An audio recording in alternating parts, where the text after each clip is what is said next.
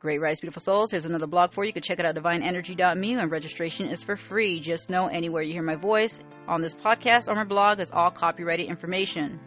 And if you guys are interested, go ahead and check out the services where I can connect with you from the comfort of your own home. If you guys want journals, check them out DNAremembrance.me. So let's get started.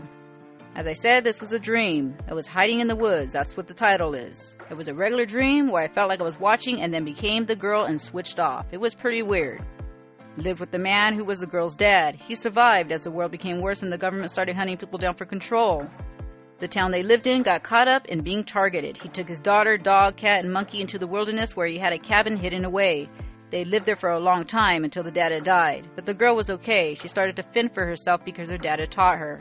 Until the cabin was found. The girl was in the cabin when she looked out towards the window and saw men walking around. They found the cabin, but they didn't see her. She was okay. So she got her animals and what food she could pack and went to the back of the cabin. She opened the door that led to the basement where there was another entry. There was a cabin within a cabin, and there is where she hid.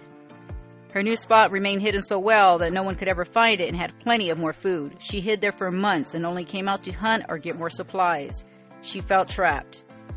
She could not leave freely within her new home because people who found the cabin set up camp there. The girl would go out now and then for food and saw how the area was changing. New homes appeared, making neighborhoods where there were none before, and she started to see robot people. She saw how neighborhoods expanded around the cabin that was once secluded and bare. Kids were being indoctrinated into schools, wearing funny looking clothes. Kids came out of their homes talking like robots, using, using a language she didn't use or ever hear before. One kid saw her as she opened the back door because she was staring out that way. She was on our porch and saw how a man was putting some contraption on him and funny clothes. The boy looked at her and asked her something about why she wasn't like them. She closed the door and went back into the cave. This whole dream felt like being hunted. People altered and everyone controlled. It was pretty weird. As I said, I felt like it was her, then I was not her. It switched off and on. But if you guys are interested in more dreams like this, just let me know and hit it in the comments, email me, or you could telegram me. And until next time, thank you and have a beautiful natural being experience. I do want to let you guys know this was a regular dream, not astral or anything entertainment purposes only. Thank you.